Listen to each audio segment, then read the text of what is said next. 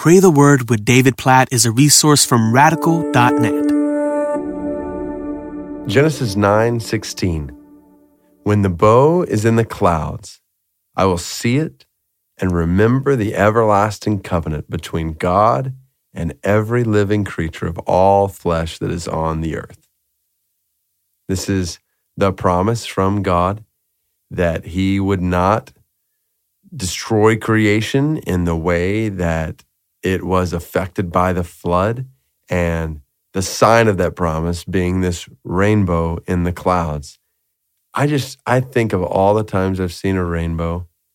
I'm guessing you can recount just seeing rainbows in many different circumstances, like the kindness of God that He would give us a sign like this of just declaring after a storm that He is faithful, that He loves us, that He's patient with us, that He will not cause that storm to last forever, that He brings it to an end because He loves us, that He cares for us, that He is our constant provider, and that what He has promised will prove true. All these things illustrated in the sky for us to see.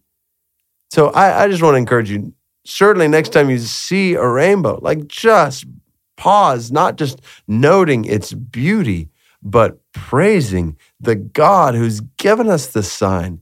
May, may rainbows literally just drive us to worship and awe and adoration and just thinking about the faithfulness of God in our lives in so many different ways. May they do what they're intended to do. Like these signs from God intended to remind us of the goodness of God in ways that warm our hearts and draw us in worship to Him. God, we praise you. We praise you not just for your promise, which is glorious in and of itself, and all your promises to us.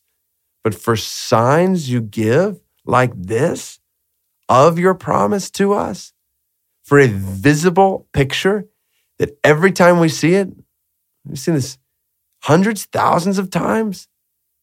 And every time you're shouting, I care for you, I am faithful to you, I love you, I'm patient with you, I'm gracious toward you. God, thank you for saying those things just over and over and over again. We praise you for not leaving us alone in a world of sin and evil and injustice, for not uh, giving us over completely to ourselves and the effects of sin as we deserve to be given over. God, we praise you for your sustaining grace, your promises of mercy, your patience with us as sinners, and your love for us. All glory be to your name for the signs of your faithfulness you have given in our lives. In Jesus' name we pray.